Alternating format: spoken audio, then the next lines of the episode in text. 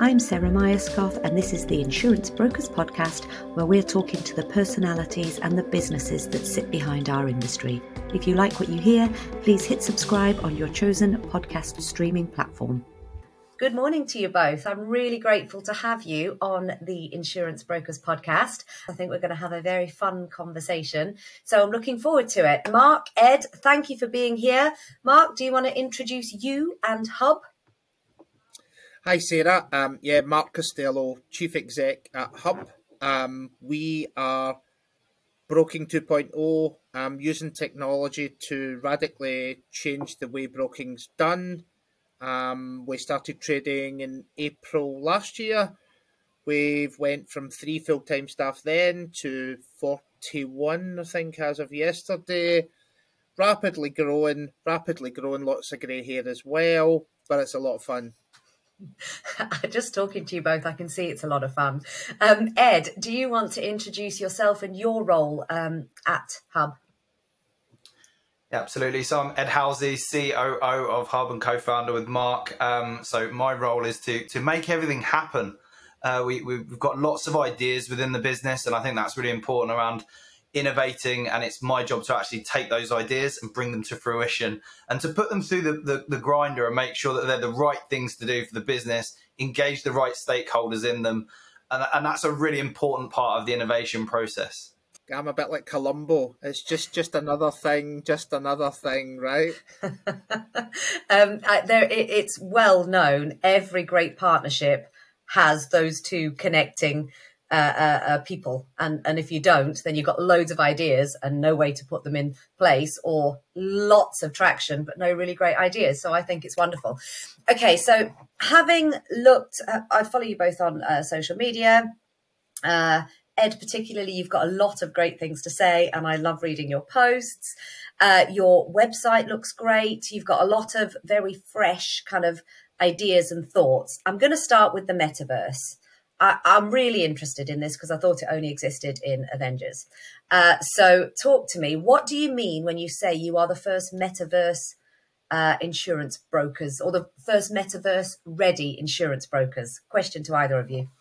So, so I'll take that one. I think I think the metaverse for me it goes into a wider principle within the business that we have, which is I think insurance has a I'm going to use the word, but I think there's a little bit of arrogance about us that we we expect customers to uh, do what we want.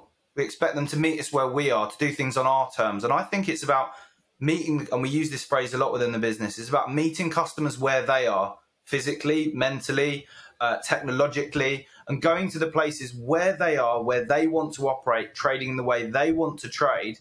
And the metaverse is just a part of that. So it's it's for us the metaverse is about if that's where you want to meet us, if you have a need or you see benefit in meeting us there, we'll be ready for you. We'll be ready to see you there.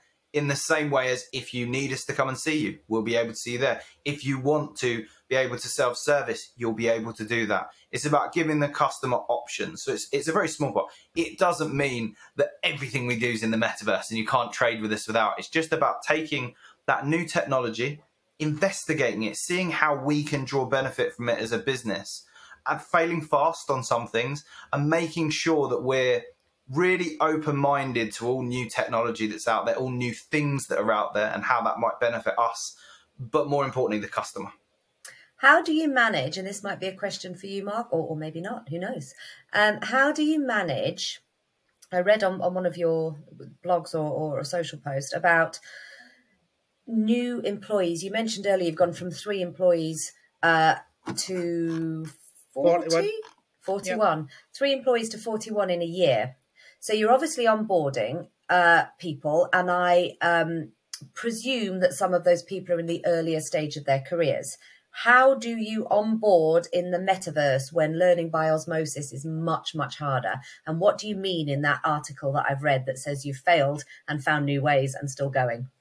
Yeah, okay, so let me just give you my view and what the metaverse is and let Ed's less glossy view of it. Um, uh, so when Ed mentioned the metaverse, I was like, no way are we doing this. This is nonsense, right? So I got one of those stupid headset things and he sent it to me. I was like, oh God, I'm not putting that on. Um, but I put it on and basically, and, and this goes back to a conversation I had yesterday. I met one of our investors in London yesterday and he said, I said, what's the main reason we you invested in us? And he said, because you're a Scotsman and you're really tight with money and you make it go far. And I was like, thanks for that. But but but what the metaverse does, right? You, this is fine having a chat like this on a screen, three people. But when you try and have bigger sessions than you know three people on Teams and whatever, it doesn't work because it's just have to talk over each other. What the metaverse does, and you get the first ten minutes, you put it on, and you're pretending to punch each other in the face and all that stuff inside inside Horizon workrooms. We've done all that for ten minutes, but it does feel like you're actually sat in a room because it picks up on people's body language. So what we then have is training facilities virtually online in a room where you feel like you're in a room. There's a big screen there you can put presentations up on. You can't be in it all day, but you can do hour sessions in there, no problem at all. So, like when we're putting our decks together for investors or to go to insurers with about ideas, we get in there, we do it in there, and then we can run training sessions in there so people can feel like they're sat in a room, and that's what it does. And I have a question is... for you. Um, what is the the software that you're using? Because to me, it sounds like you're talking like a piece of software rather than the you know the vision of the metaverse being together, connected all the time. Mm-hmm. So so I've I've obviously missed something. What what? So we use primarily we use Horizon Workroom um, okay. or workrooms which is the it's one of Meta's offerings for it, which is just because it's really easily it's there, it's configurable, it works for us, it's quick, it's got the functionality we need. We've used a little bit of Spatial as well. Spatial is a bit about um, you can build it. There's a lot more customization in there. You can build your own environment and the like. And we've used that as well. But we actually found it's a bit like um, it's too big it's too broad. Actually, the narrowness of Horizon Workroom and being able to use, and, and maybe that's actually the point is is it's less about the metaverse and it's more about um, virtual reality for us. It's about bringing everyone in, and and the two things are intertwined, but also often interchangeable in terms of terminology. It's a cheap way of getting everybody together, and it means that um, we can employ from wherever we want in the country or, or, abroad, right? So we've we've got some tech people in Portugal. It just means that we can have everybody in a room. Simple as that. I love it. I absolutely love it. And I definitely think it's the way that the world is going. But I did do a podcast with um, a client of ours who they are global. They're, they're a small company, relatively new, but but global. And they're global because they are employing talent globally. And so the, yeah. the podcast was around this working from home, working in an office, face to face, how how you keep that learning by osmosis and you keep the the culture and the feel without um, having to have, have having to have an office. So moving from the metaverse, but still related, um, your ideology is about uh, bringing the right people wherever they might be, having this virtual reality within Hubb, and doing this with your customer at the end, at the, the, the kind of focal point. Every decision seems to be back to does this work for the customer? Then uh, then it works for us. Tell me a little bit about the frustrations you had at the beginning in 2019 that led to this um, this idea, and would you know? Would you have envisaged that here, a year on from trading, you'd be where you are, given where you started in 2019? Yeah, right, okay. So frustrations. I've been a broker most of my life and I just seen brokers had became completely reliant on acquisitions to build their business and had just almost given up on sales and winning new customers and being able to differentiate from the next broker to the next had gone, it become homogenized and we just thought there was a huge gap to give the customer something different, right? And we we we don't look and feel like a traditional insurance broker. We just don't, and that's very deliberate. Challenges to get here have been unbelievable. So we've had pandemics, couldn't get authorised for nearly a year because of that. did I envisage we'd have got here as quick as we have? Probably not, but I knew we would get pace, but probably not the pace we have. I mean, we're probably inside the top 80 or 90 brokers by volume in the UK within 18 months of trading. That takes some doing. And the technology is moving at real pace. And we've actually done an acquisition in that space as well. So we bought a tech business. We didn't buy another broker. We bought a tech business called Digital Fine Print or DFP, which massively accelerated the tech that we had in house and it massively accelerated the IP and the talent that it brought to the business for technology. Would you say you're tech first, insurance second, or the other way around, or you wouldn't go there? We're customer first, and that that's not me trying to be corny. We're customer first. That's what we are. Um, the the I think that um, insurance will always be the bedrock of what we do, right? So that's the we're not going to start selling multiple different verticals of stuff. We are an insurance business, but we're customer first. Think Mark hit the nail on the head. It's it's customer first in everything we do. I think that the difference between is it is it tech or is it insurance? It's whatever it needs to be for whatever it is we're doing at that moment in time. It's certainly not throwing tech at problems for the sake of throwing tech at problems. Um, it's using technology to augment and improve the experience that the customer has, the experience that our employees have, and, and ultimately to take out all of that um, petty admin that they're working on day to day to minimize that as much as possible so that we've got insurance people providing insurance advice, giving customers the support that they want and not wasting, you know, 63% of their day on administration or up to 63% of their day on administration, actually doing the stuff that we pay them for, using the experience they've got to give the advice that the customer really wants as efficiently as possible. So, if we're talking about operational efficiencies, here's a here's a here's a, a question for you.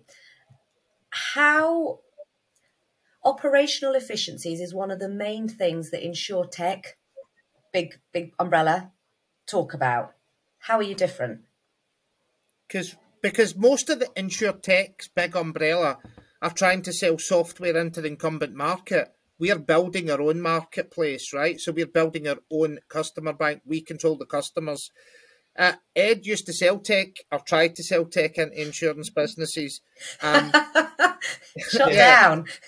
yeah. Uh, uh, um, so that makes it sound like I'm saying you were rubbish at sales. Uh, yeah, so I came and did this. I was a failure at everything else I did, so I came and did this instead. Yeah. But, but the, the DFP, who we bought, trying to sell tech and insurance companies, and it doesn't work, right? Because a they've got they've got legacy systems they can't integrate with, and b the person they're trying to sell it to in a lot of cases is a guy whose job's at line if he buys the tech, right? So mm. it's turkeys don't vote for Christmas.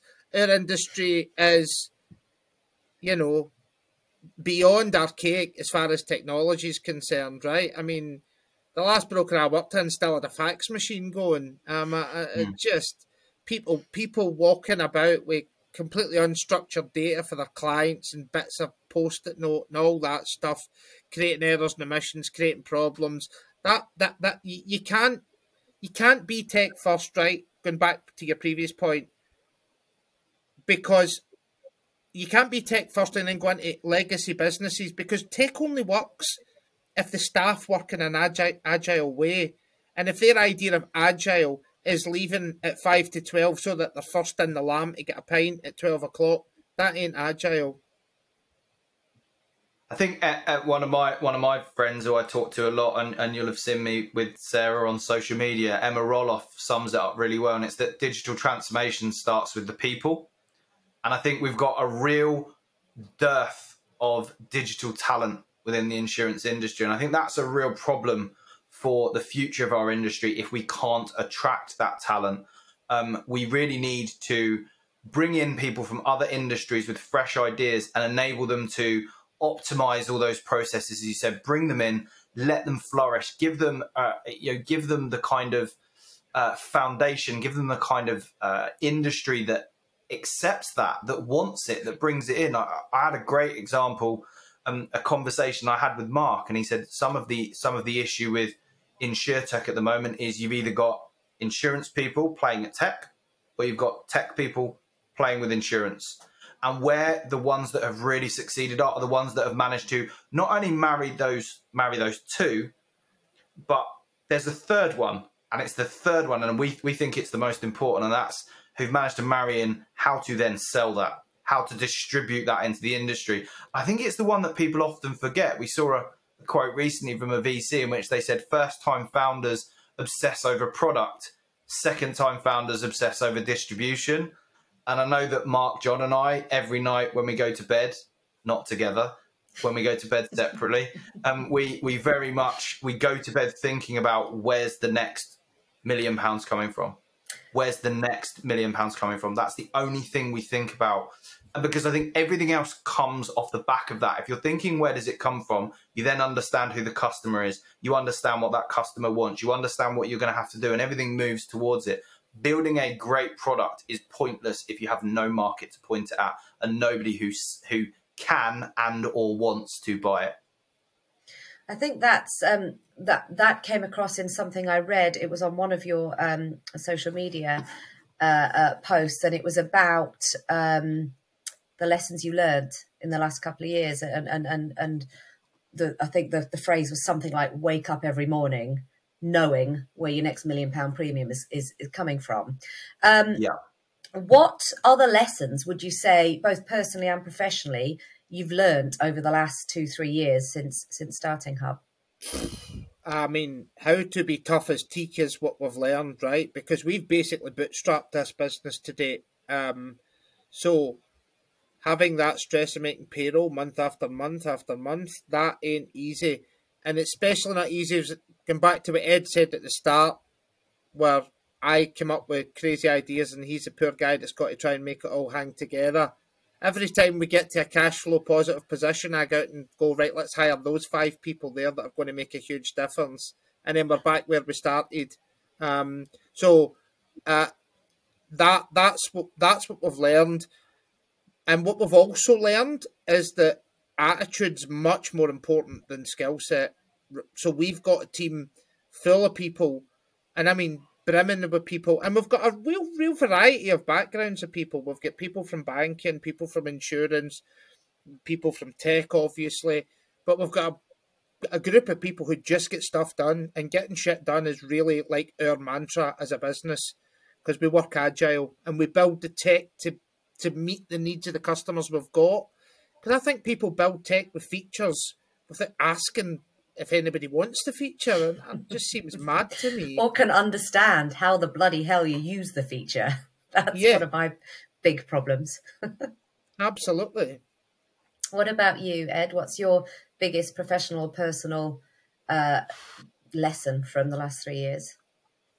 I, I think um, I, th- I, think Mark alluded to. I think Mark alluded to the first one, which is how important the team is.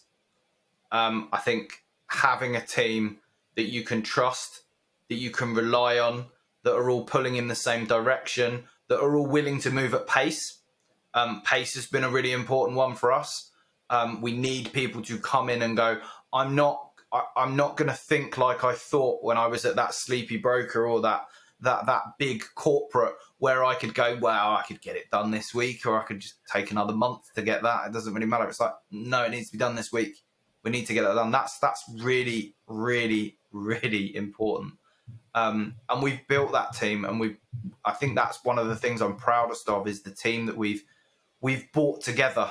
Um, because I, I would take a bullet for every one of them, and I feel like they would do the same for me. We're all pulling in the same direction. We all believe in this mission. And I think mission is another, probably the other really important one. I think it's really easy as a startup to get distracted um, you see something shiny over there or shiny over there, and you want to go, oh, we could go and do that. We could pivot. We could do this. Just be really clear on what you want to achieve and then laser focused on execution. There is no point having a great idea if you don't execute it and finish that execution.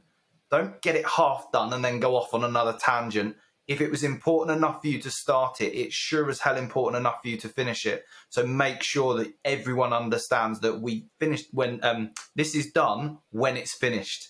We're not putting it down until it's there, because it was important and it's part of the strategy. I think we also have got a culture of always assuming that we've got a way to go to get things perfect. Because I think that that's an expression that VC world uses a lot pivoting. Now, to me, pivoting doesn't mean changing direction, getting in a new car and going somewhere else, right? That's not a pivot. That's that's that's just changing everything. You've got to swerve, right? So you've got to run like Messi with the ball.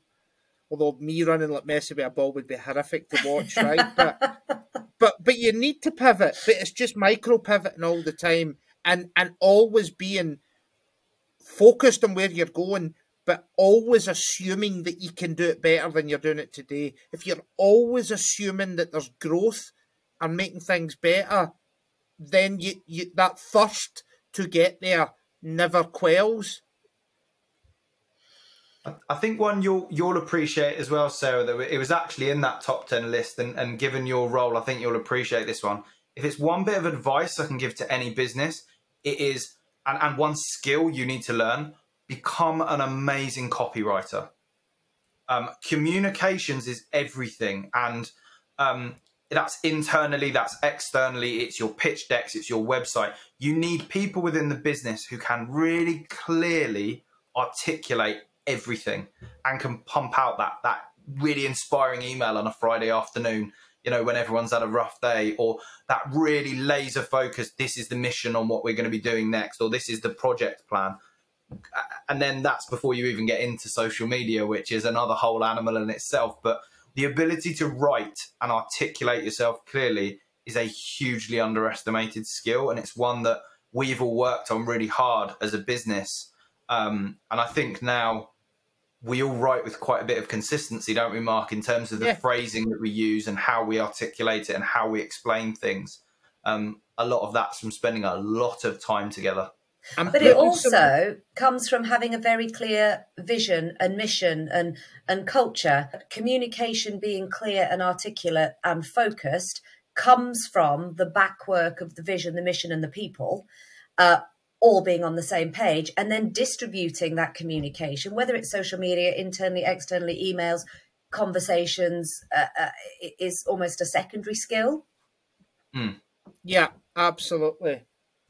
Comms is comms is everything. Your ability to communicate, and and I say copywriting. That's a that that's I, I, call that out because communication above that is kind of a more obvious one that I think certainly as a COO, a CEO, a, a, founder of a business, you've got to be good at that. Everyone thinks of that, but it it is that copywriting bit that I think people forget. Not many uh, writing is a real skill, um, and it's one that we've we've fallen into. Lots. I think luckily we've got lots of people who can do that within our business, and it's been a real benefit.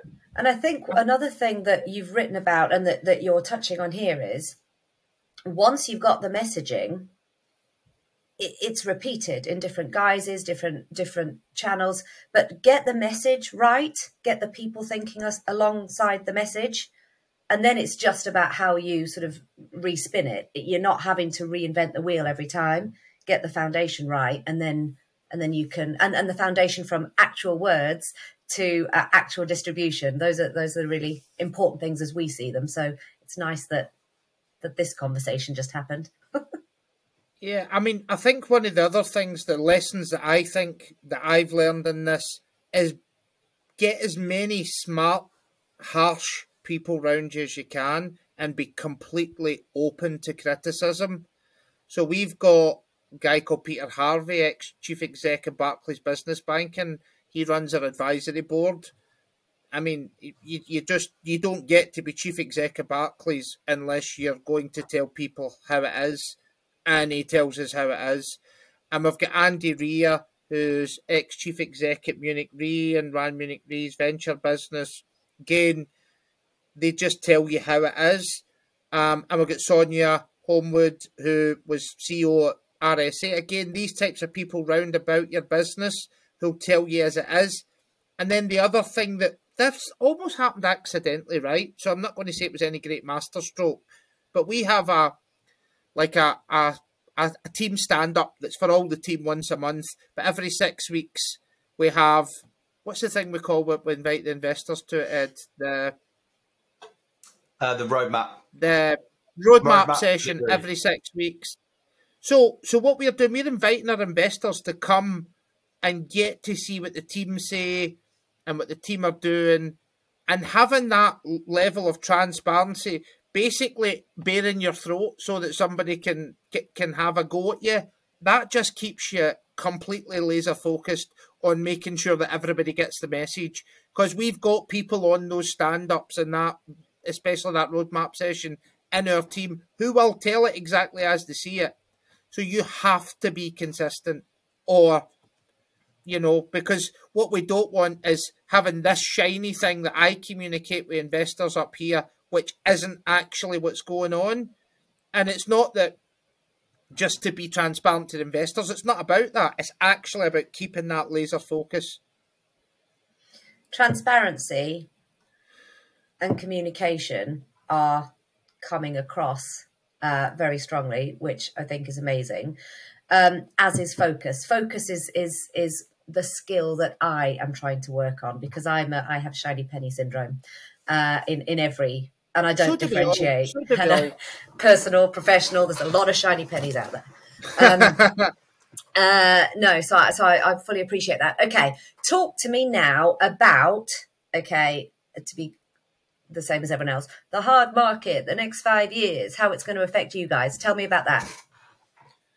Okay, so the hard market. I don't know that the hard market's as hard the market as everybody thinks it's going to be, right? And I'll tell you why. So we had a very productive meeting yesterday with a TPA and claims, right? And the volume of claims is down and has been down for three years. Claims inflation's doing this because insurance claims result in pri- primarily replenishing things, cars, houses, walls, stolen stuff. Once the supply chain issues, because we work in a connected global just in time supply model, once all of those issues eke themselves out, I think the claims inflation will dip off. And if I was a smart underwriter at the moment, not that I am, but if I was, I would be underwriting and taking 20% off a claims experience and writing risks based on frequency. And I know that they take frequency into account, but I would almost be excluding re- um, replacement costs because they're going to fall off a cliff and they'll fall off a cliff by the middle of next year. Heard it here first, people. The way the world's going to go. What do you think, Ed? I think the markets the markets got to change. I actually um, another controversial view. Surprise, surprise. I, I think this is all good for the industry because I think what this is going to do is it's kickstarting everything and it's forcing change. And my God, if if there was ever an industry that wants everything to be the same, uh, we don't want anything to change. We're so uh, we reject change at the first opportunity that we possibly can because we're also risk averse. We're like, yeah, but we know this. We've rolled a four on the dice. If we roll it, we could get six, but the four's really rather good, so we'll just keep that because we might get a three or a two. I've stolen that from the office. Um, but I think it's a really good analogy for it. And they don't want the they don't want the market to change. They don't want the industry to change because it's serving them pretty well. This is going to force the market to change. It's forcing uh, the the thing. This is pre pre Hubb when this was all sort of kicking off, and and it made me laugh because I was having conversations with brokers and they were saying to me, this is ridiculous. We're having to remarket everything. We're having to take everything to market and find prices for it. And you're like, you're having to do your job.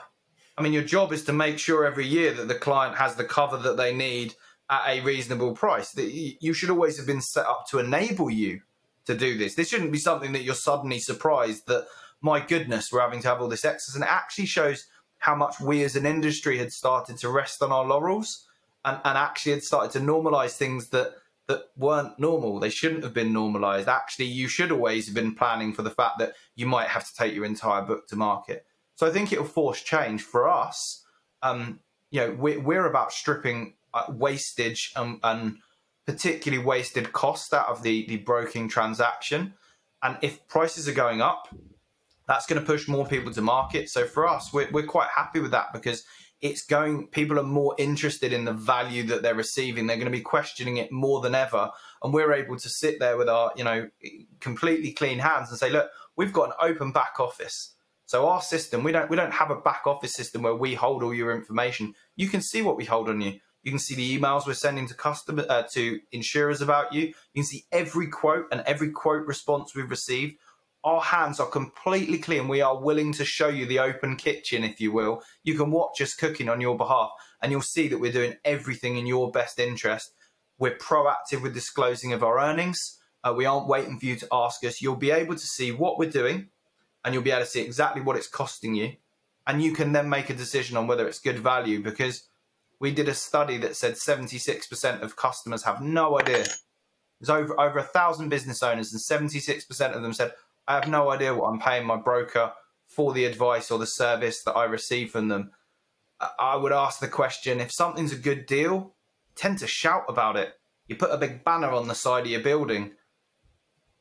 I'll leave that there. I, th- I think what Ed said's right. I think Ed's more talking about distribution costs than the hard market, but he's right. But the, yeah. the hard market, I think, will come and go very quickly.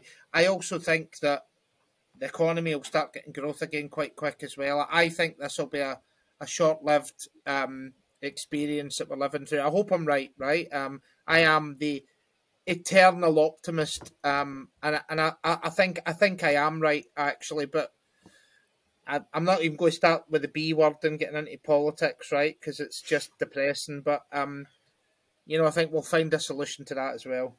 I, I think it's quite interesting because I think over the last three years, there's been some really major global events. The B word being one of them, the Ukraine yeah. war being one of them, COVID being one of them. I think all of those have impacted, particularly COVID, um, people's mental health, people's motivation levels, this working from home, this hybrid, this where am I, what am I doing. I think there's been lots of redundancies. I think there's mental health issues there. Um, and I think as a globe, we're going in some really weird directions in terms of entitlement and uh, you know i should only have to work three hours but you should pay me this much and this is why so i, I think there's a whole world of things going on uh, what I'm really loving about what what you guys how you come across is it's just cutting through all that bullshit. Yes, uh, there might be claims inflation, but if your operational uh, efficiencies are top notch, it's not really going to impact that much. Yes, life might be really difficult and you should be paid a salary to work a reasonable amount, but if you've got the right people, you've got the right culture, and they love what they do, you're winning at that as well. And I really like that about you guys and about what you're um, what you're about. So so thank you, I suppose, is what I'm trying to say. Thank you for coming on and having a chat with me. I've really enjoyed it. Thank Thanks you. for your time, Sarah. Is there anything else before we sign off that you want to say? Any like lessons, uh, advice, even your elevator pitch?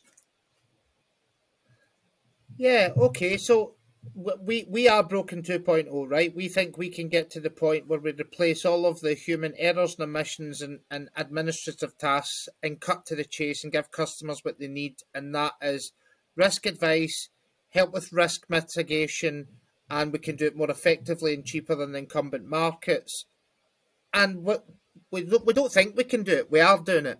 Because we, we are running a book closing in on twenty million pounds in premium with about eight insurance people, uh, whereas our competition that we sit round about is in that type of premium bracket.